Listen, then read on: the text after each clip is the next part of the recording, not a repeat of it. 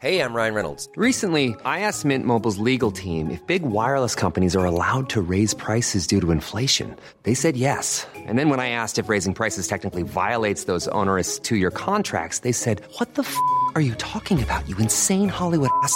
F- So to recap, we're cutting the price of Mint Unlimited from $30 a month to just $15 a month. Give it a try at mintmobile.com slash switch. $45 upfront for three months plus taxes and fees. Promo rate for new customers for limited time. Unlimited more than 40 gigabytes per month. Slows. Full terms at mintmobile.com. Burrow's furniture is built for the way you live.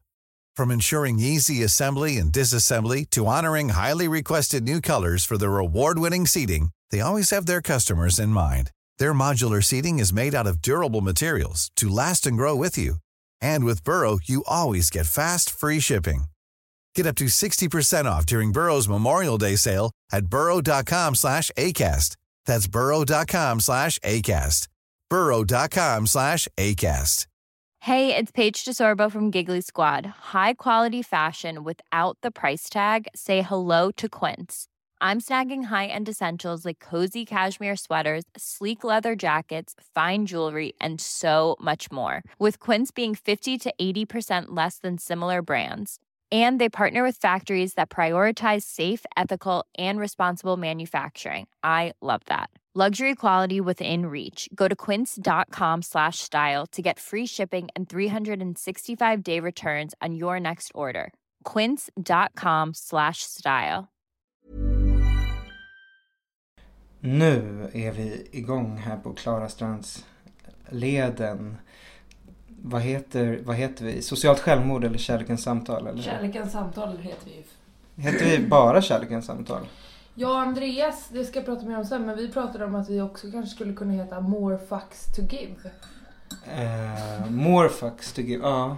Jag tycker socialt självmord eller Kärlekens samtal, det har ju satt sig Ja, så otroligt. det. Den enda renodlade podcasten om Roland Barthes. Vi är hemma hos dig som vanligt. Ska du visa vad, vad vi ska dricka? Ja, men du ska få välja här bland tre alternativ. Uh, har jag... Det, det Alicia inte vet är att eh, det här är liksom, eh, vad, he, vad heter det, plagiat av Simon Gärdenfors podcast. Ja, men jag har inte hört den. Nej men vad bra, vad fortsätt. För han har ett segment i början på sin podcast Arkivsamtal där gästen alltid får välja dryck. Men vad, är det bara alkohol då? Nej, han presenterar alla drycker som finns. Det jag misstänker att du ska göra nu också. Allt som finns i ditt kylskåp. Nej men nej, kör. Men, nej, jag tänker inte Plagiera plagiera. Simon Okej, Gärdenfors. Men då får du välja mellan Proviva blåbärsdryck som jag har haft sedan jag blev matförgiftad. Eh, kombucha som jag har druckit lite ur. Så att, eh, Mm. och ett naturvin för 170 spänn. Eh, jag gillar ju blåbär. Eh, kombucha, det känns som att antingen får man cancer av det eller så blir man frisk från cancer av det. Ja, du, är, du har ju inte cancer. Oavsett så har jag haft cancer och blivit frisk från det så jag går på naturvinet alla gånger. Klockan är ju ändå efter fem på eftermiddagen, kvällen.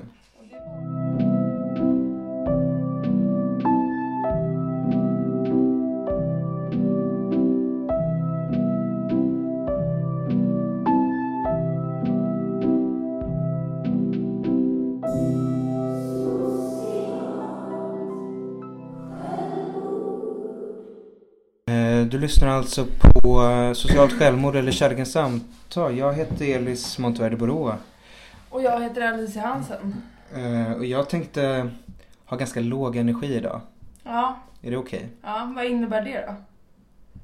Nej men jag har lyssnat på våra tidigare avsnitt. Eh, trots då att vi har fått kritik om dåligt ljud så har jag lyssnat på kanske varje avsnitt tio gånger eftersom jag älskar min egen röst. Oj. Men jag tycker att jag har varit lite för sprallig. Är det sant? Ja. Men jag känner att jag får eh, eh, prestationsångest om jag lyssnar på min egen podd. Hur, hur känner du där?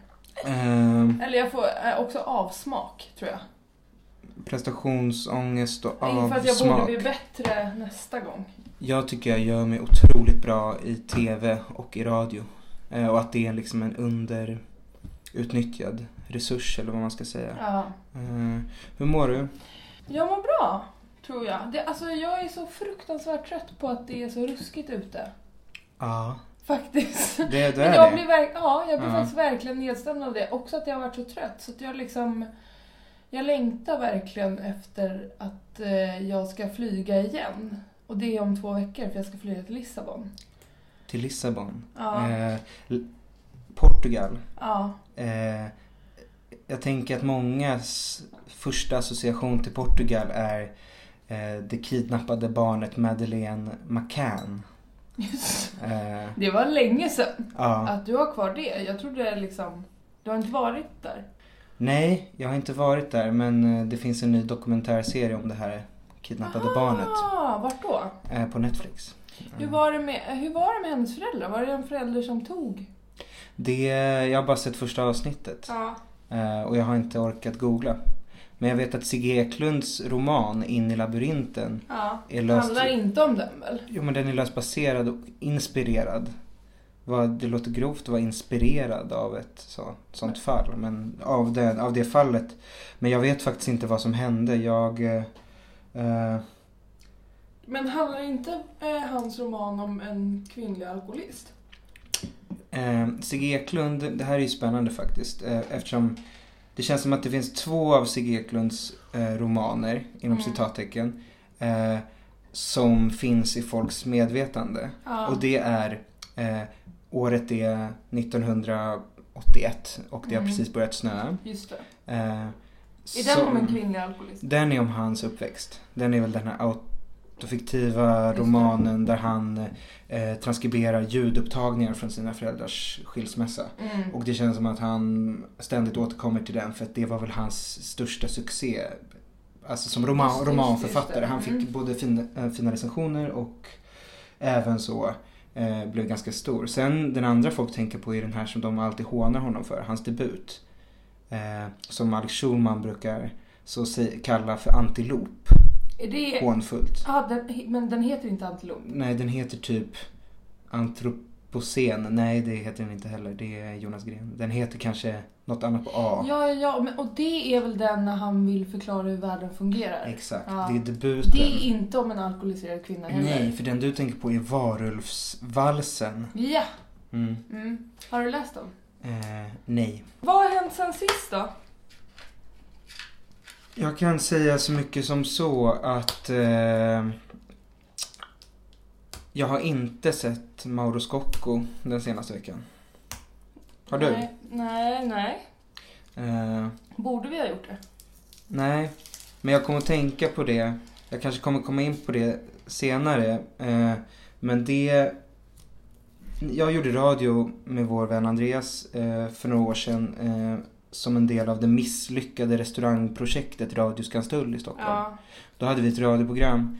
Eh, och jag då, som brådmoget knässet barn, var väldigt så inspirerad av vad jag trodde var någon typ av cool ironi. Så jag började varje avsnitt med att fråga våra gäster om de hade sett Mauro Scocco den senaste veckan i Stockholm. Aha, men det Eh. var väl kul? Absolut, Ja. det var en sån skön icebreaker. Ja.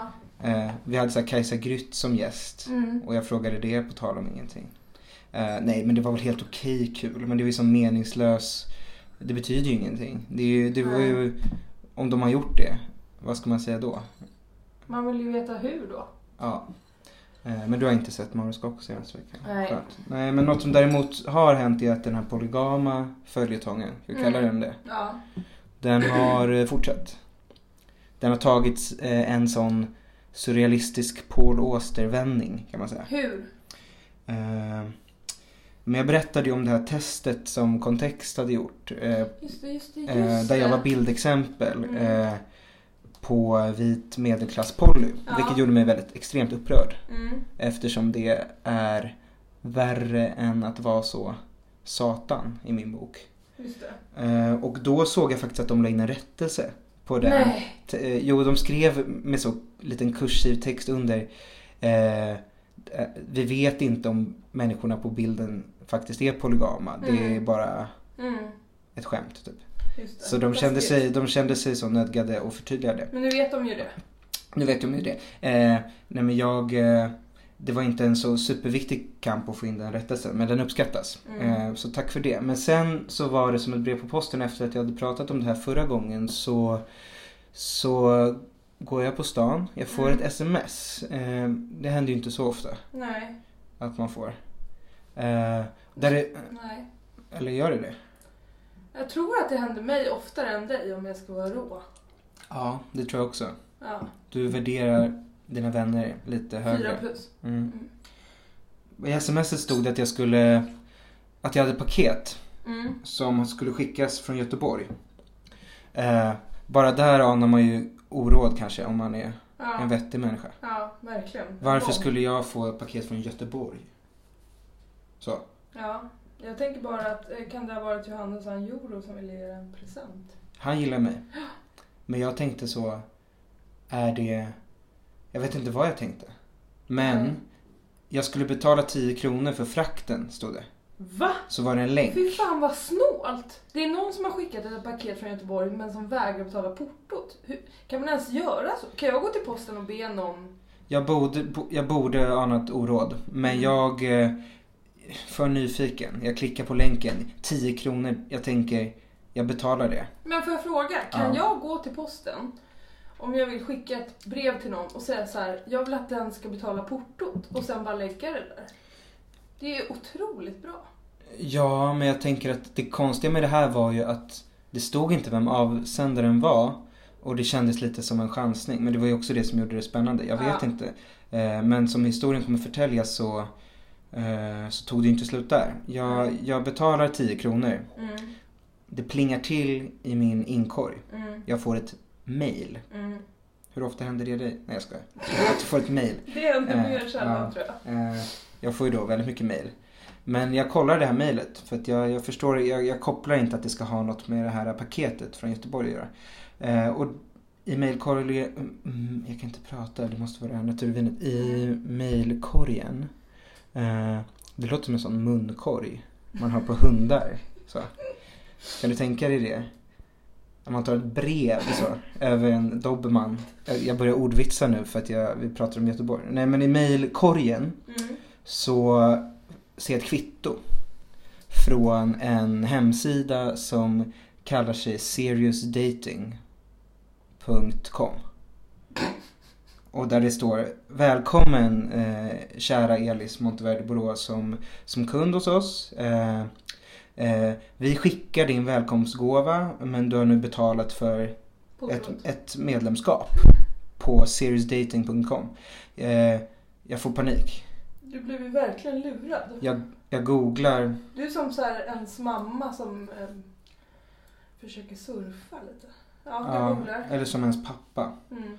Eh, jag googlar serious dating och det visar sig att det är en, det är en, eh, det är en verklig datingsida som är baserad i Malta. Eh, och inte i Göteborg. Eh, bara en sån sak.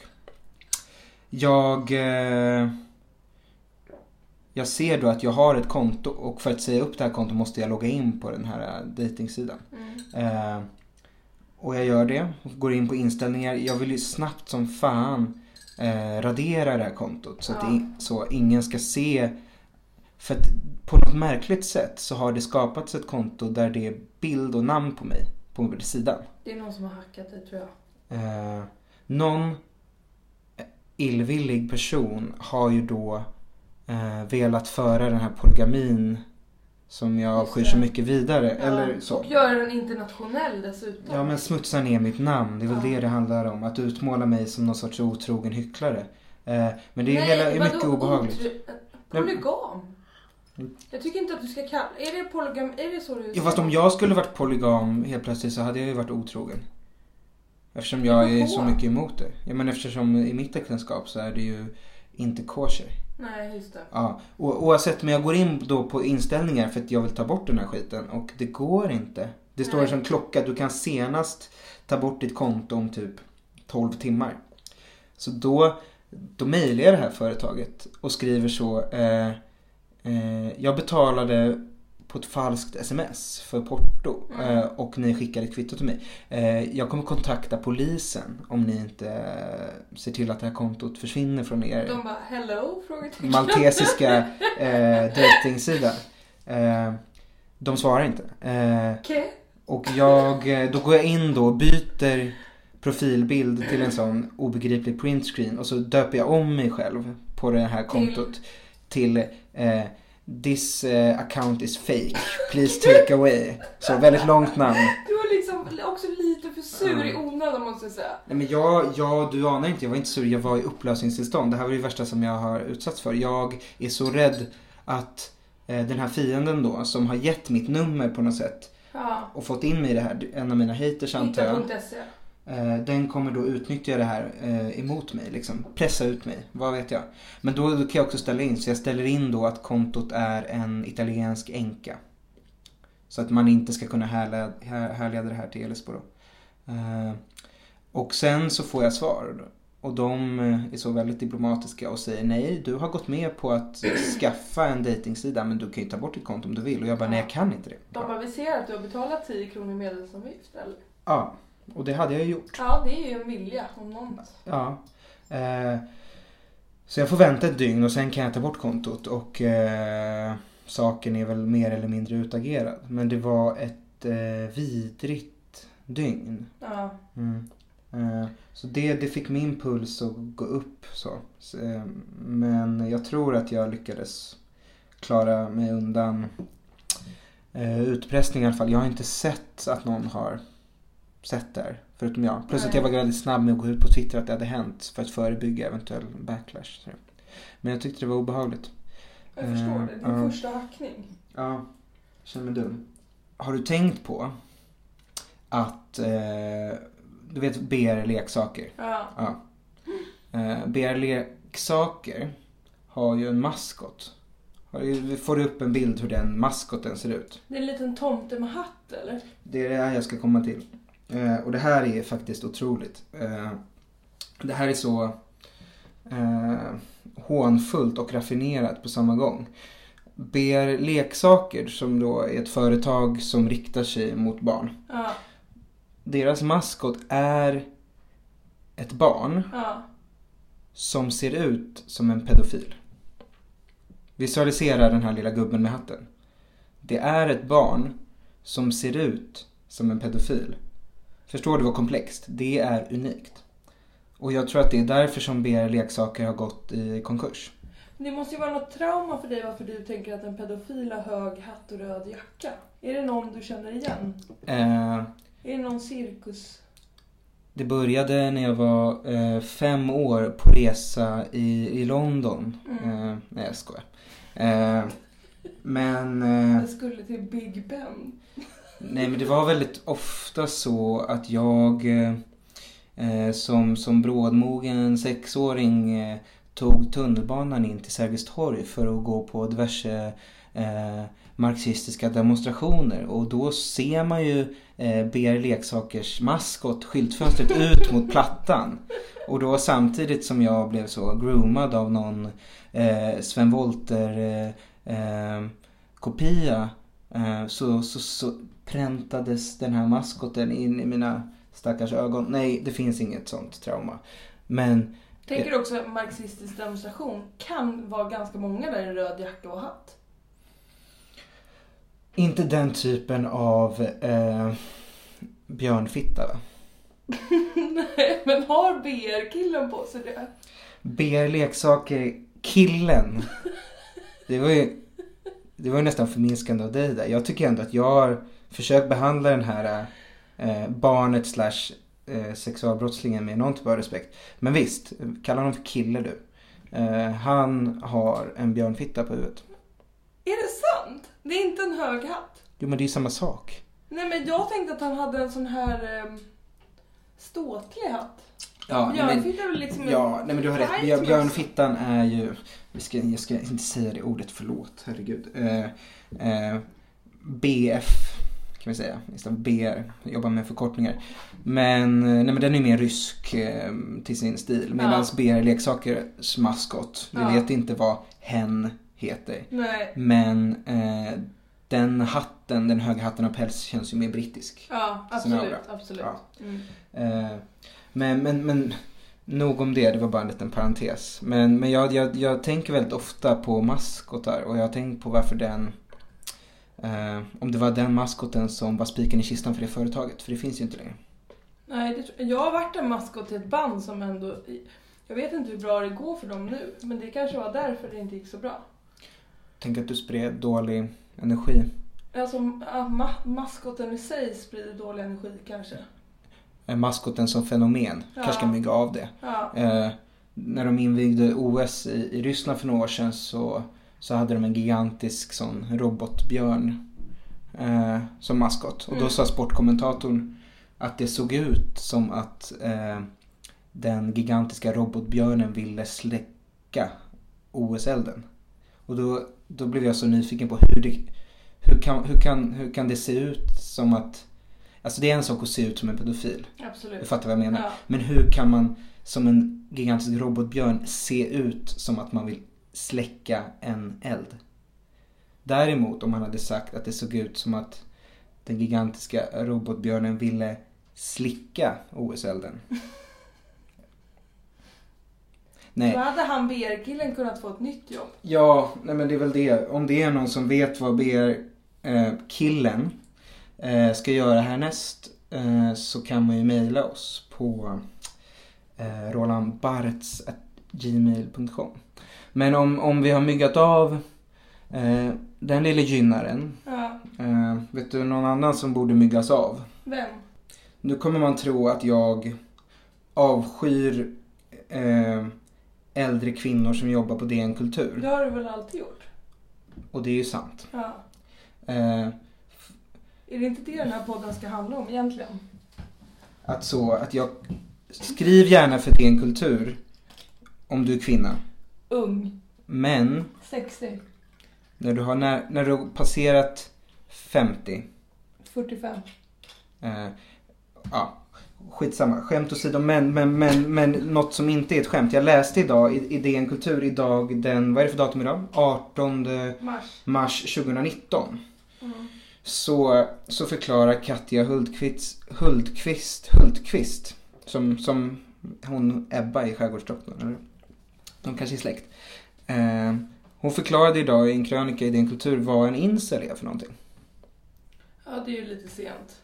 Men vet du vad? Jag kan känna så här, gud jag älskar det. För om jag någonsin kommer vara anställd någonstans, då kommer jag vara den. Alltså jag recenserade ändå Hippie Pora förra avsnittet.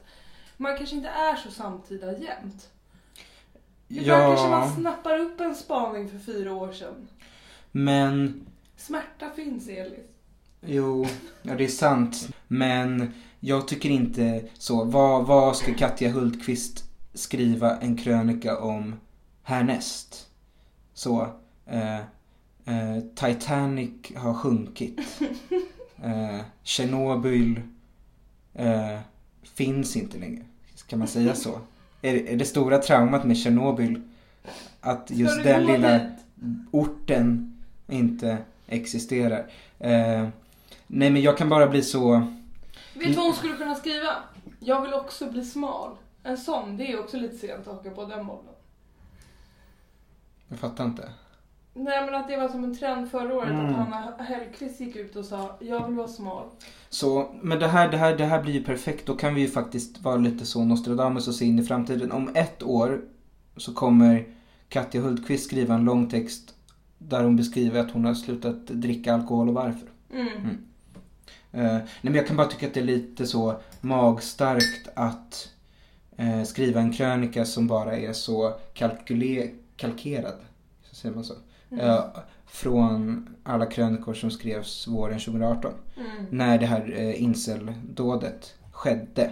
Men, och det blir också lite så eh, hånfullt kanske fel ord men det blir väldigt magstarkt eh, magstarka kontraster när man prenumererar på DN Kultur och ena dagen läser Greta Thurfjell på samma plats som verkligen ligger i framkant när det kommer till eh, olika filter på Instagram eller olika eh, trender med så här Malgoff-trenden i USA. Eller så här.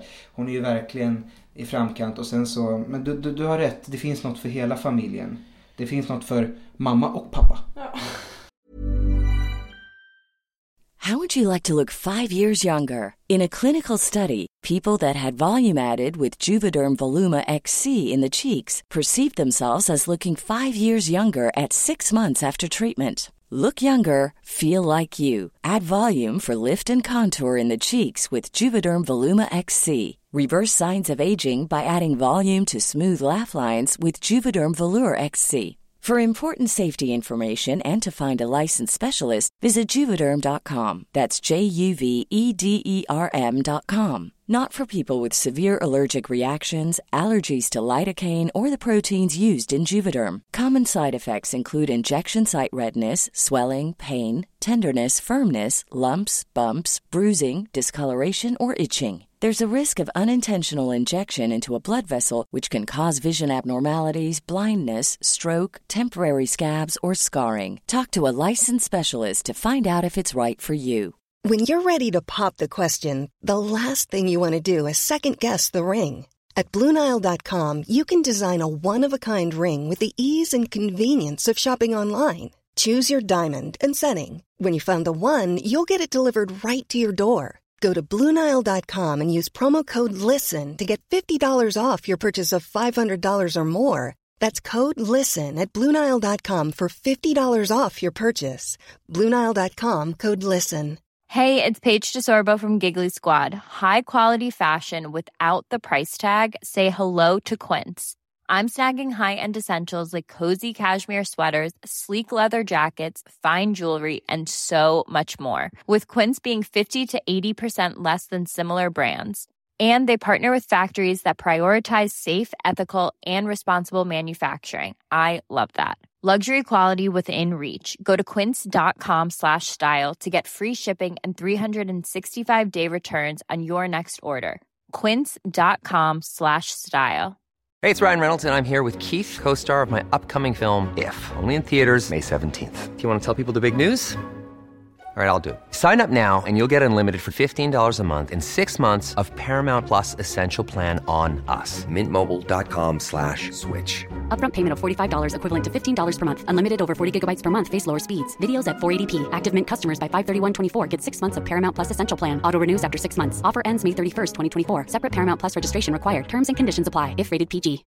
Millions of people have lost weight with personalized plans from Noom. Like Evan, who can't stand salads and still lost 50 pounds. Salads, generally, for most people, are the easy button, right? For me, that wasn't an option. I never really was a salad guy. That's just not who I am. But Noom worked for me. Get your personalized plan today at Noom.com. Real Noom user compensated to provide their story. In four weeks, the typical Noom user can expect to lose one to two pounds per week. Individual results may vary. Hmm. Ska vi prata om total strukturalitet? Jag tycker det. Ja, det är ju faktiskt en pjäs vi båda har varit på. Ja. Ska vi eh, förklara lite vad, vad det är för någonting först? Eller behövs det? Ja, jag tycker du ska göra det. Uh, jätteroligt att jag frågade, behövs det? Är det, det är nog det, det kulturella fenomen de senaste fem åren i Sverige där den frågan är mest relevant. Det behövs verkligen förklaras vad det Ja. är på ett sätt. Ja. Eh, men det är en pjäs. Mm. Eh, sista delen i en trilogi, trilogi av Mm. Konst AB. Mm. Som tidigare var olika personer. Ja, följde Ja. du det kontot? Eh, nej. Nej. Visste du vad det var? Eh, jag förstod, alltså olika personer avfärdade jag som sketchkillar från Göteborg som gjorde enkla spaningar om typ trädgården hipsters. Ja. Eh, eh, och det var en fördom som jag baserade på att jag kanske fick upp en sketch en gång i flödet Ja. och kanske så eh, inte tyckte det var så kul. Mm. Eh, eh, där, döm av min förvåning vilken resa de har gjort från, från den typen av Instagram-sketch Ja. till det vi såg häromveckan. Men jag undrar, vilk- vet du när det här var olika personer? När var det liksom eh, en grej? Jag skulle gissa att det exploderade på Instagram för cirka fyra, fem år sedan. Fyra år sedan. Då hade inte jag Instagram för jag missade till och Mm. med det. Eh, Medan de då senaste tre åren har eh, blivit, Gjort teater. gjort teater Ja. på Brunnsgatan 4. Framförallt satt upp eh, eh, total trilogi. Ja. Total eh, trygghet, total fräschhet och nu sist total strukturalitet. Ja, just det. Och vi var och såg den på en lördag och det, det som var spännande när vi gick in där var att vi hade fått höra ett rykte om vad som hade hänt på föreställningen kvällen innan. Mm. Eh, vad hade hänt? Och det har ju stått i Tidningen efter det. Ja. Eh, det som hade hänt var väl att eh, det var tre skåds... Eller alla skådisarna hade gått av scenen för att de tyckte att publiken missköts skö- skött sig. Mm. Det var alltså finansmän Mm. som hade bokat föreställningen. Det Just var det. de plus en recensent från GP, Mikaela Blomqvist, som, som jag har haft en personlig vendetta mot eftersom hon sågade karismasamhället. Men det är förlåtet nu Mikaela.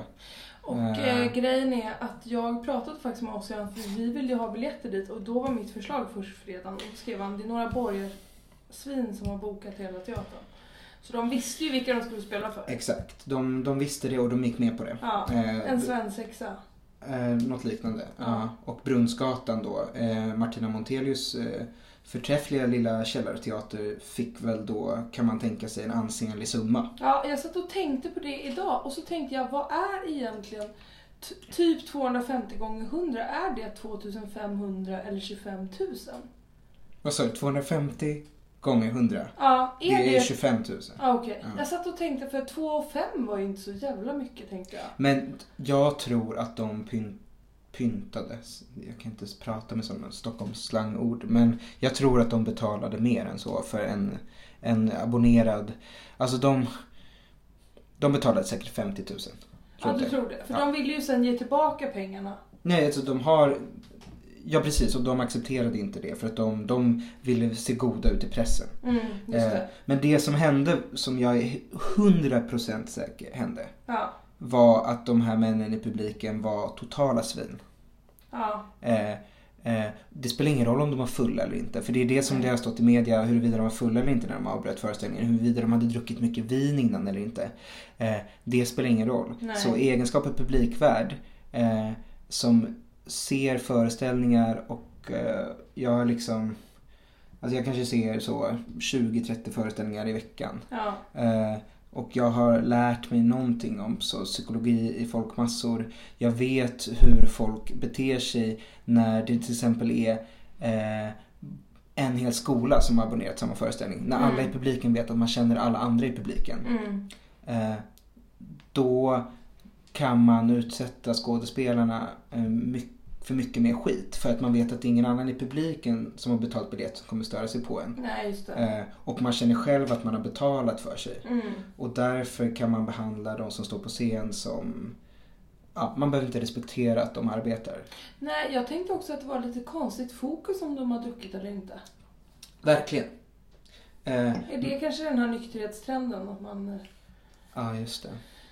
Eh, ja, nej men precis för det spelar ju egentligen ingen roll för att vi satt ju, jag satt ju och drack två stora glas rödvin på samma pjäs dagen efteråt. Mm. Jag är mer så- intresserad om vilka exakt det var där, som var där och vem som hade planerat svensexan. För är det inte lite konstigt att gå på teater på en svensexa? Jo, och det är ju här som är det största mysteriet. Vi har inte ens berättat vad pjäsen handlar om. Men de här männen, att de har valt den här pjäsen, det är det märkligaste jag har hört. Jo, men det är ju någon som följde olika personer för sex år sedan som inte Mm. öppnat en tidning och tänker grabbar nu ska det vara kul. För total, total strukturalitet är ju en... Eh, jag tyckte det var en fantastisk pjäs. Jag kanske hinner prata lite mer om det sen. Eh, jag grät två gånger i andra akten. Eh, Det tror ju inte jag på fortfarande. men jag ska jag förklara. satt verkligen Ja. bredvid dig. jag kan gråta... Eh, Tyst. Jag kan gråta med stil eftersom jag satt i publiken. Jag vill inte störa skådespelarna. grät du- jag har Grät respekt. du kanske inombords? Eh, det, min kind, mina läppar blev salta. Ja. Mina torra fnasiga läppar smakade eh, sältans sötma. Men nej men de här finansmännen. Mm. Jag tänker att på sin höjd hade de klarat av så eh, att se en musikalversion av En värsting till syster med Gladys del Pilar. typ. Ja, Eller Så som i himlen. Eller så här, de, vet du vad de hade klarat av? De hade älskat en Jonas Gardells s- show eh, Queen of fucking everything. ja, det hade de gillat. Ja. Och jag tror faktiskt No More Fucks To Give. Eh, Tänk att abonnera hela Globen. Det hade ju ändå varit coolt. Det hade de haft råd med. 20 000 finansmän abonnerar Mia Skäringers show. Ja. Eh, om det hade funkat så hade det varit ett bevis på att hennes feminism är helt urvattnad. Om ja de- Eller helt har funkat. Ja. Kanske då. Men det som jag tänkte... Eh, men det jag gör den ju urvattnad. lite på är att jag undrar vad de gjorde mer på den där svensexan. Om, om liksom teater var en grej och de var såna douchebags. Som man kanske tänker att de var. Vad, vad var det mer för tro... Alltså jag tänker att den här tjommen som har Mm. kanske varit eh, femkamp. Men var det inte så... Escape room. Varför gick de inte till ett escape room? Ja, för att total strukturalitet, pjäsen de såg, den handlade ju så, det var ju så långa eh, poetiska monologer om typ eh, danska performancekollektiv Ja. och många skämt som gick ut på att man vet vem eh, Anna Melinas kille Varg är Mm. och att, varför det är kul att en sån eh, DJ-snubbe med stort skägg har spelat in en R&B skiva på Gotland. Så, jag tror inte det var en enda referens förutom den stora så kanske eh, fotot på Erland Josefsson i bakgrunden och eh, polismorden med Alexander i pjäsen som återkom. Då, det var nog referenser som de förstod. Ja. Men jag tror inte de förstod varför de var med i pjäsen. Nej, det Eh, och jag tror inte att de försökte förstå eftersom de satt på första raden och skrek Lilla gubben varför är du så arg? Till Ossian Medin som Mm. då spelar huvudroll. Mm. Men jag tror att deras trestegsraket på den här svensexan var eh, först dricka. Ja. Eh, gjorde de innan och på teatern. Ja. Eh, sen eh, femkamp. På Bol och bar eller någonting, kanske pitchers eller något sånt. Grönan typ. Ja. Och sen eh, De betalade för att Sen Grönan en sån limousintaxi till Club Privé. Ja. Kanske. Mm. Eh, eh, det var det, eller? Så. De, Ja. de tänkte vi går på så eh, super pretentiös, ironisk teater Mm. först med jätte, jättemånga supersmala referenser. Sen kör vi go-kart. Ja, och precis. sen blir det horor. För hårdare. Ja, undrar Strippor, förlåt. Ja, strippor tror jag. Mm. Eh, med lite vätske och pulverpauser. Det är ju klart att det gick till så. Och det är ju klart att de då i, i vad heter den här tidningen, Dagens Industri, de, de brukar ringa mig eftersom jag en gång eh, skapade en sån gratisprenumeration där för jag ville läsa en text som Björn Ulvaeus hade skrivit om det Mm. kontant eh, fria samhället. eh, Som brukar ringa mig och vill att jag ska prenumerera. Men då, där ville de ju såklart framstå som att de in, att det var en PR-kupp. Ja, för att de då, de då till och med inte ens ville ha pengarna tillbaka. Nej. Så fint av dem. Ja. Eh, det var ju, ja, de där pengarna, de gjorde jag med mer på Club Privé senare samma kväll. ja, det tror jag verkligen. Men, men Mm. så här, jag tänker att du planerar den svensexan som du tror... eh, Har jag fördomar? har jag? Nej men om jag tänker att den killen som planerade ändå bokade in dem på teater så tror jag liksom han också var en sån mjuk kille. Så jag tror att så här, deras trestegsraket var typ, vi går på teater, sen äter vi trerätters på någon, eh, På råkultur. ja, och sen efter det är det spa. Alltså jag tror liksom de hade en Mm. tråkig kväll också. Men det var väl därför då eh, 75 av de här 100 männen gjorde myteri redan under första, första kvarten av den här då eh, enligt dem eh, helt meningslösa pjäsen. Ja, det var en inre Eh, konflikt som var där Så det, det var fel kille som fick planera helt enkelt Ja, bara. det är Så. synd att det ska bli så. Eh, han kunde lika gärna valt, det hade varit mer passande om de satt på Lars Noréns uppsättning av Andante. Ja, verkligen. Eh, så, 100 meter därifrån. Ja. Så hade de kunnat eh, håna Sten Ljunggren snart 100 år på Ja. scen. Och han hade ju också kastat rekvisita. Förhoppningsvis. Ja, men Vet inte inte. en skål med go-go's. Kanske Nej. typ en, en person eller något. Jag tycker det är så synd att det ändå var för Ossian Melin som då eh, har skrivit stora delar av den här pjäsen och var, var personen på scen som kastade go-go's Mm. eh, på en finansvalp. Det var ju synd att det inte var så på Torsten Flinks tid när han spelade nere på Brunnsgatan. Han hade ju kastat sig ner med kniv i gradängen. Dödat någon. Han hade ju dödat någon. Mm. Det hade ju blivit eh, Någonting för hon på DN, Hultqvist. att skriva en krönika om. För att det Ja. hade på något sätt varit eh, den ultimata så, ja men kapitalets martyr Mm. Mot någon sorts obegriplig inom citattecken finkultur. Eller det hade varit väldigt så intressant. Det kanske man ska skriva nästa pjäs om. Nej men för du, jag vet inte, vi behöver inte prata om det så mycket. Men jag, det jag tyckte var så sorgligt med pjäsen var att jag tyckte att de tog upp det här med internhumor på ett väldigt eh, sårbart sätt. Jag tyckte att det blev tragik liksom. Mm. Eh, men det kanske jag, det kände jag mig ganska ensam om att tycka i lokalen. Men kan det också vara att du är verkligen liksom eh, stickprovet på deras målgrupp? Eh, ja, fast ä- ändå. Jag tror stickprovet på deras målgrupp var, var killarna som satt framför oss som så eh, la av rågarv. Nej, för de skrattade lite åt fel saker tycker jag. Ja, och det är det jag tror som är tyvärr i deras målgrupp, att folk skrattar åt fel saker. Ja, det är deras ofrivilliga Aha, målgrupp. du menar att jag är, Du är jag är på något sätt frivilliga mål. ja, eller deras... idealmålgrupp Ja. eller att jag... Mm, det, det, det är förmätet av mig att påstå det, men jag kände mig väldigt träffad Ja. eh, av delarna i pjäsen som inte nödvändigtvis var humor. ja.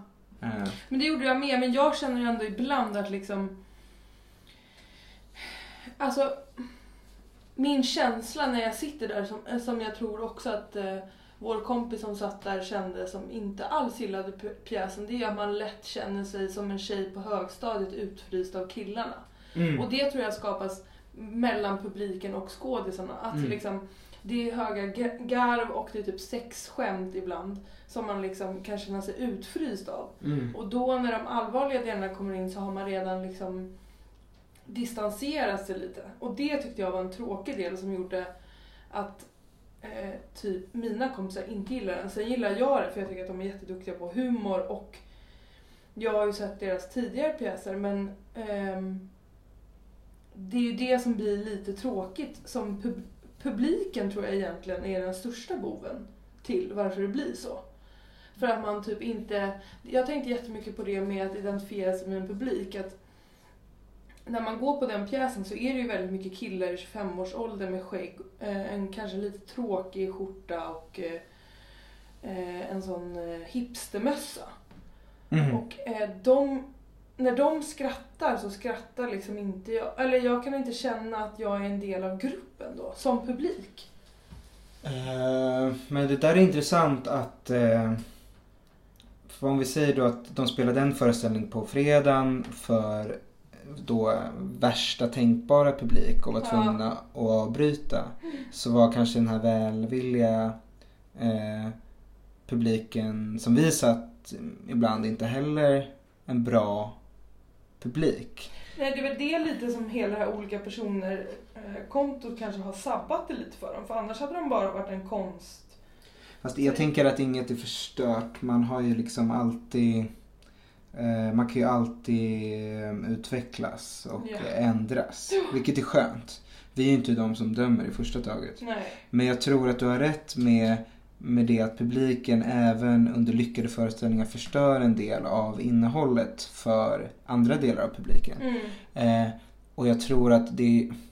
Jag, jag tänker att jag ska prata i nästa avsnitt, eh, göra en lite längre utläggning om, om just internhumorns eh, skönhet och sorg. Som också är eh, och har varit inom humor i alla fall en ganska så killigt privilegium tror jag. Du har Mm. helt rätt i. Eh, men, men jag ser ändå, och jag kommer kanske komma med det om två veckor, eh, med så kvinnliga exempel. Men hur man kan använda internhumor för att så ladda, eh, ladda konst. Mm. Eftersom internhumor för mig är definitionen av kärlek. Liksom.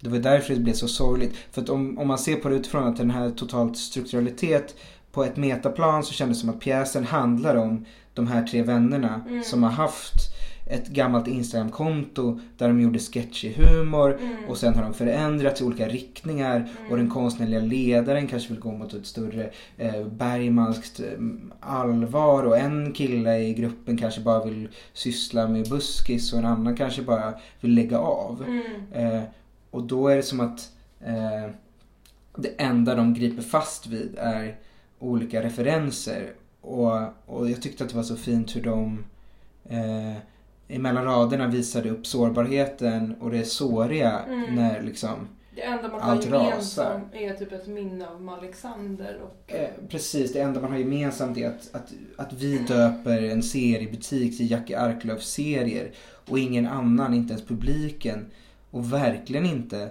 eh, finansmännen men kanske inte heller eh, Söderkillarna med skägg kommer förstå varför utan Mm. de kommer antingen eh, eh, häckla oss Mm. eller skratta.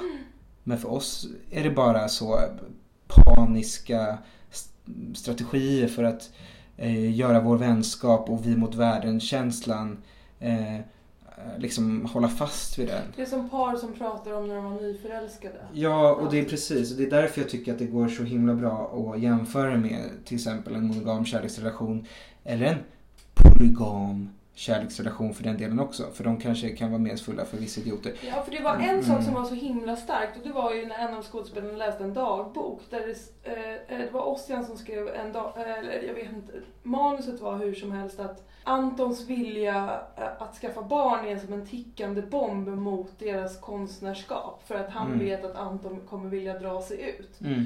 Och det tänker jag att man verkligen kan re- relatera till i många olika aspekter. Att man Mm. typ har en kompis som är på väg bort och man Mm. vet om det. Mm.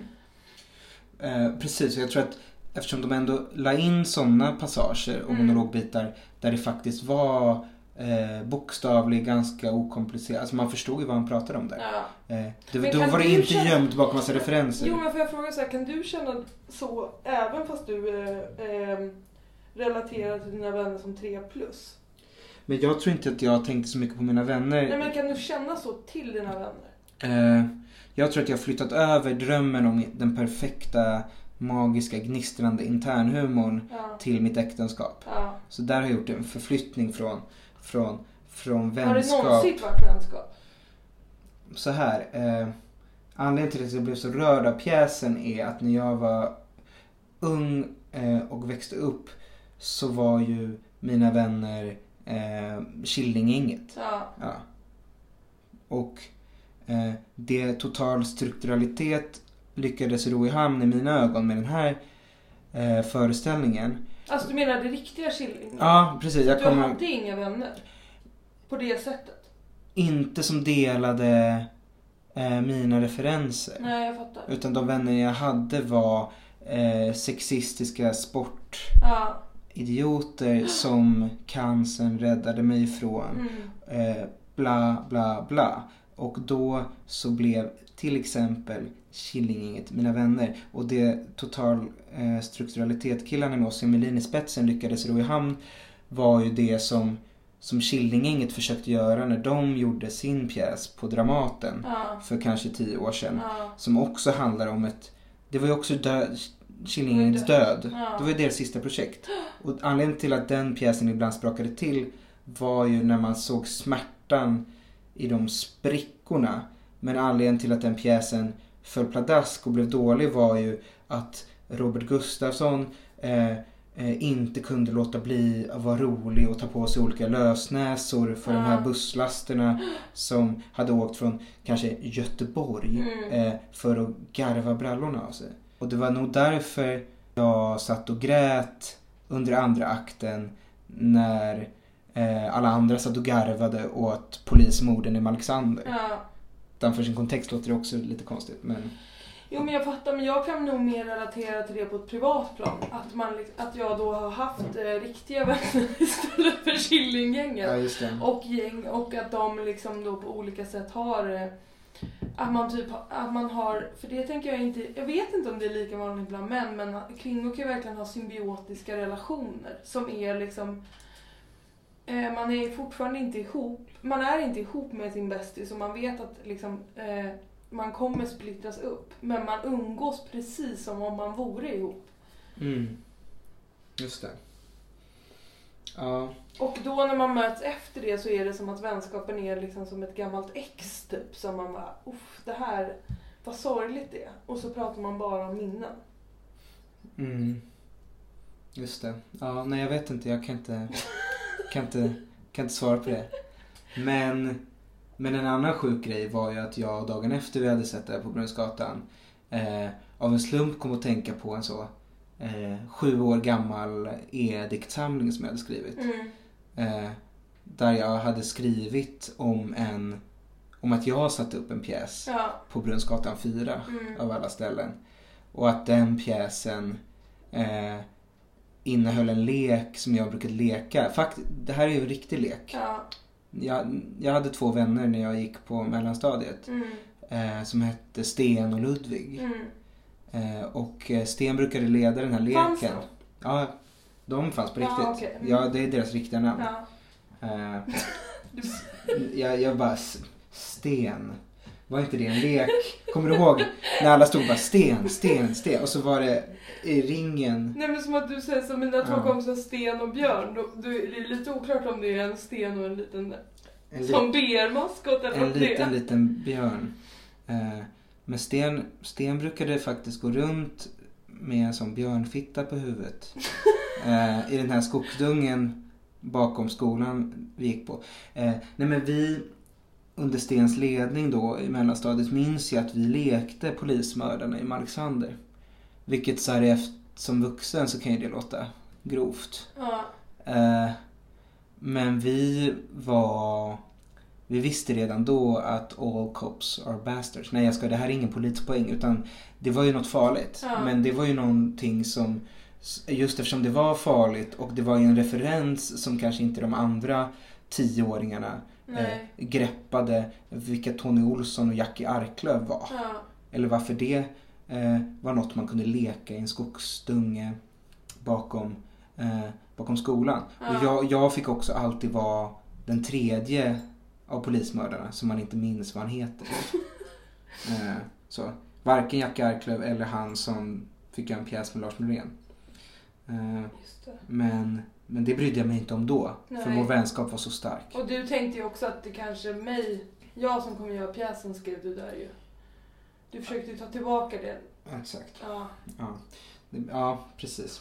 Kanske lite förvirrat men, eh, men jag, jag, jag, eh, jag var totalt ärlig när jag grät. Eller när jag sa att jag grät åt den här Ja. pjäsen. Och det var det som gjorde mig extra arg då när jag såg senare i veckan att vissa hävdade att eh, den inställda föreställningen dagen innan skulle varit en PR-kupp. Mm.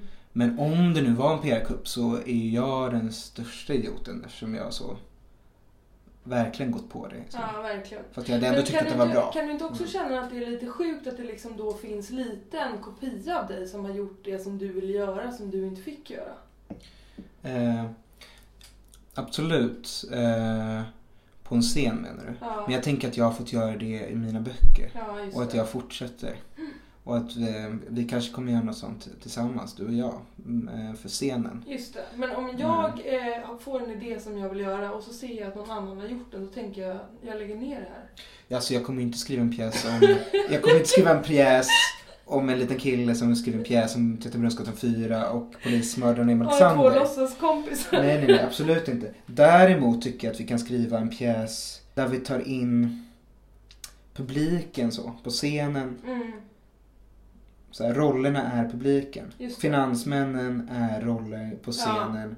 Och den konflikten, eh, den svensexan, det låter i och för sig lite mycket som en Ruben Östlund-film nu när jag tänker efter. Ja. Att det handlar om så här civilkurage och Nej, det, sociala experiment. Alltså Nej. jag vill göra, det som jag skulle kunna tänka mig att göra en pjäs om det är din relation till 3 plus, alltså dina vänner. Det tycker jag är superspännande. För, för nytillkomna lyssnare av Socialt självmord eller Kärlekens samtal så, så sa jag i ett tidigt avsnitt att, eh, att vänner betyder 3 plus för mig. jag kommer liksom vara kränkt genom hela den här eh, Ja. podcastsäsongen. Du har ju gått från en, en stark trea till en kanske så två och en halv eh, på bara tre avsnitt. Får vi se vad som händer efter idag. Jag tror att Ossian kommer sitta här då. Eh, Ossian Melin från, från Konst AB, olika personer. Kanske. Vet du en annan, en annan kille som du kan bli utbytt mot? Vem? Och det här är inget skämt, det här är helt realistiskt. Jag, jag tror att det är den som byter ut med, med din kille som Okej. Det, här- det här är så social realism. Ja. Nej, men, eh, nej men på tal om eh, pedofili och så, förträngda minnen. Ja. Eh, en, en kille, det är kul att kalla honom för kille. Eh, som försökt få kontakt med mig senaste året och som verkligen älskar det jag skriver är ju eh, Thomas Quick. Är det sant? Eh, numera Sture Bergvall. Ja, Han Okej, mm. okej. Vad spännande. Eh, han, vill, eh, han vill skriva en bok med mig. Gud, vad spänn... vilken spännande podd känner jag på en gång. Men det kanske är självhat att jag liksom... Men jag, jag, för grejen, vi behöver inte gå in på, det, det här är ingen true crime-podd. Nej, det är Nej. ju inte, tyvärr. Tacka gud för det. Eh, det Vem här, skulle jag byta ut dig mot? jag vet inte. Men grejen är, för det, det här är ju en podd om Roland Barthes och inte om true crime. Eh, men jag tror att eh, jag skulle kunna jobba med Sture Berg, Bergvall eftersom han är frikänd från de här anklaga, Mm. anklagelserna. Och jag tror Eh. också att efter en brottsling har satt sitt straff så ska man ju förlåta honom. Mm. Så jag tycker du ska se honom med nya ögon. Mm. Men det jag har letat efter och inte eh, hittat eh, är en anledning, alltså ett tema. Om vi nu ska skriva en bok, vad ska den handla om? Jag och Sture Bergvall alltså. Ja, vad skulle vara vårt tema? Men eh, vårt tema kanske är, eh, vi kanske ska ha en sån essayistisk mejlväxling om litterär pedofili. Ja, det, ja verkligen. Superbra. Mm. Ehm, Men jag vet inte, vem ska du, du, du kan väl skriva en bok med eh, Sten och Ulf. Dina... Sten och Ulf? Sten och Ludvig? Nej, igen är jag i det här. Ehm, men jag tänker min nya bok, om jag, skri- om jag skriver en bok så ska den handla Vad hette om... din gamla bok? Den hette... Eh, Persbrandts revansch. Ja, just- finns att ladda ner på Fame Factory. Det finns Men mo- eh, eh, då tänker jag att jag kommer skriva en bok om lasagne. Jag skulle säga Lasse Åberg. Lasagne. Ja. Maträtten. Alltså nu när jag liksom har varit lite postproduktion så har jag varit så trött. Jag vill inte jobba. Mm. Så då har jag fokuserat mycket på lasagne för det är så himla gott. Och man kan Ja. göra massa olika med lasagne. Det är liksom som en hel värld. Ja. Men lasagne är verkligen en maträtt man lägger kärlek i. För det tar tid, men den är inte så komplicerad. Det är mer att, Den är också komplicerad. Det beror på hur du gör den. okej, men den, ja, den har många Aubergine lager. kan man ha i. Ja. Vet- eh, Vet du vem som gillar lasagne? Vem? Katten Gustav. Nej, det är han jag ska byta ut. Ja. Eh, Du kan så börja spökskriva för, för Garfield. Mm. autofiktiva roman kan jag skriva. Ja. Eh, och när jag säger katten Gustav så menar jag ju såklart Gustav Skarsgård. Han är äkta katt. Han är katten i trakten. Ja, nej, lasagne. Ja, jo, det är ganska gott. Ikväll ska jag äta en vegansk lasagne. Okej, står den i ugnen och puttrar? Nej, Mm. för faktiskt så är, är den färdigköpt. Mm. Jag orkar inte hålla på med någon soja mozzarella. Det är för jobbigt. Varför skulle man ha soja i lasagne? Soja Mozzarella? mozzarella. Varför skulle du ha Den soja mozzarella? veganska versionen om man då ska satsa på vegan. Ah, ja, nej, jag, jag, jag, jag vet ingenting. Om man gör vanlig lasagne kan jag tycka att det blir lite komplicerat med köttet för jag vet inte hur man tillagar det riktigt. Lägger Nej. man på rå köttfärs i mitten bara? Eh, ja, när man steker med köttfärs. Som till en taco. Jo men så- om man, när man lägger in den i lasagnen är det väl en rå? Eller? Nej, du stek försteker lite. Ja, okej. Ja, det ska Mm, bli mitt ja. projekt för Ja, nästa två om... Ja. Men det var väldigt trevligt idag. Det var väldigt eh, gott naturvin och snön piskar ner här utanför fönstret. Jag är nöjd. Vi har ju också lyckats för första gången kanske i den här podcastens historia att inte prata om gårdagens avsnitt av Babel. Det var ju skönt. Det var ju snyggt! Ja. Har du sett det? Eh, vet du vad? Ja. Det, det sändes från Littfest i Umeå. Jag, jag tittar inte på något som har spelats in i norra Sverige. Nej det, nej, det är också lite som att titta på så här, eh, inspelad teater. Men däremot så jag, var jag på väg att gå på Norénpjäsen igår. Mm. Och så var jag i lite låg sinnesstämning och så gick jag in på Dramaten.se så tänkte jag, men varför har inte ni trailers? Ah. Det kände jag verkligen en sorg att Dramaten borde faktiskt färska upp sig lite där och ha en trailer. Vet du vad jag såg någon skriva på sociala medier om Lars Noréns nya pjäs? Nej, vadå? Eh, att den var buskis. Nej. Så en, han kan vara lite buskis. men i en trailer kanske så, för den handlar väl om de här gamlingarna Ja. i den här trilogin. Så i en trailer kanske då Sten Ljunggren kan halka på ett bananskal eller någonting. Min mamma var och såg den igår. Ja, så vad tyckte var- hon då? Jag pratar inte med min mamma eh, Tre plus. Eh, mer än kanske en gång i veckan. Nej. Men vi ska till en herrgård på, på lördag, söndag. Vad så ska då kan jag fråga. Eh, vi tror att Ska det... du fira att din cancer är över? Vi ska fira eh, tio år sedan min sista strålning.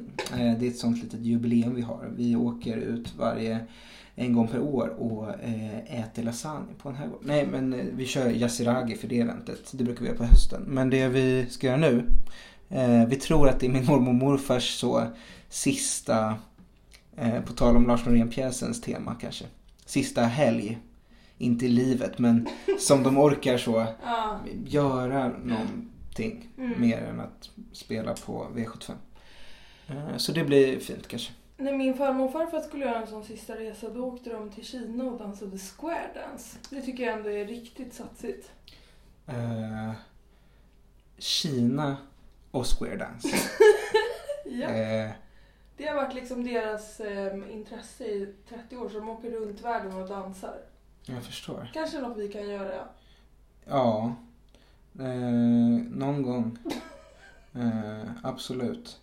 Eh, just det, vad skulle jag säga mer om? Ja, vi får se hur mycket av det här som blir kvar. Det har varit en väldigt trevlig pratstund. Jag trodde batteriet skulle ta slut. Hanne, Hanne Paulsen som klipper den här podden får ju, får ju gärna klippa i den. Tack, och, tack också till Rebecca Rolfart som har gjort den, den här underbara jingeln. Den blir bara bättre och bättre. Verkligen, den är Eh. helt underbar. Men lite en sista om, om varför jag inte eh, ville prata om Babel som var från Umeå är för att jag var ju själv inte bjuden till Littfest i Umeå. Var du inte? Nej men varför, alltså nej jag var inte bjuden som Både jag och författare. Sara fick inbjudan författarsamtal. Ja, ja, nej det här gör mig inte gladare. Eh, men det stärker min tes om att Umeå hatar mig och min litteratur. Eh, för att jag skildrar i min bok eh, när jag och Sara i och för sig snor massa vodka från Gitarrmuseets bar i Det Umeå. var en lögn, vi är inte bjudna. Jag har inte skrivit en bok. Ja men författarsamtal kan du väl, du kan väl moderera med någon annan? Nej. Ja. Vi kan rekommendera eh, Umeå Littfest till Umeå, nästa år. Umeå Littfest till nästa år eh, då de firar eh, tio år sedan Elis Monteverde Borås sista strålning. Och vi kan också rekommendera Alicia Las- Hansens Lasagna. Den går att köpa på Eh. Fridhemsplan Coop. Eh, och då vill vi eh, verkligen trycka på att ni köper den och Ja. inte snor den. För varför skulle de göra det? Mm. Eh, och, med, och, med det och med det sagt så, så dansar vi ut i, i natten. Eh, och jag vill också säga till alla som planerar att gå på teater att som publik så har man ett ansvar att hålla käften. Ja, Och det gäller både finansmän eh, som är lite salongsberusade men också sköna killar som tror att deras skratt är eh, på rätt plats. Och om du gråter, gråt så det syns. Det är mitt tips. Men inte så det låter. Ja. Eh, för det viktigaste är ytan. Eh, och eh, med den eh, glada tonen säger vi hej då.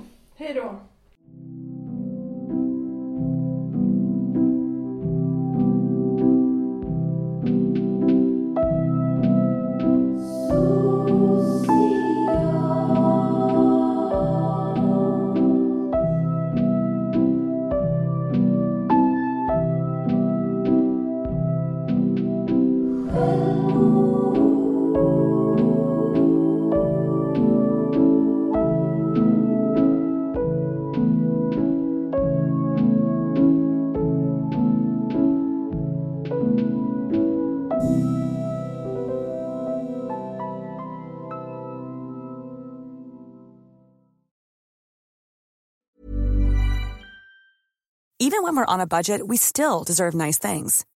Quince is a place to scoop up stunning high-end goods for 50 to 80% less than similar brands. They have buttery soft cashmere sweaters starting at $50, luxurious Italian leather bags, and so much more. Plus, Quince only works with factories that use safe, ethical, and responsible manufacturing. Get the high-end goods you'll love without the high price tag with Quince. Go to quince.com slash style for free shipping and 365-day returns. Planning for your next trip? Elevate your travel style with Quince. Quince has all the jet-setting essentials you'll want for your next getaway, like European linen, premium luggage options, buttery soft Italian leather bags, and so much more. And is all priced at 50 to 80% less than similar brands. Plus, Quince only works with factories that use safe and ethical manufacturing practices. Pack your bags with high-quality essentials you'll be wearing for vacations to come with Quince. Go to quince.com/pack for free shipping and 365-day returns. Imagine the softest sheets you've ever felt. Now imagine them getting even softer over time. That's what you'll feel with Bowl and Branch's organic cotton sheets. In a recent customer survey, 96% replied that Bowl and Branch sheets get softer with every wash. Start getting your best night's sleep in these sheets that get softer and softer for years to come. Try their sheets with a 30-night guarantee. Plus, get 15% off your first order at bowlandbranch.com. Code BUTTERY. Exclusions apply. See site for details.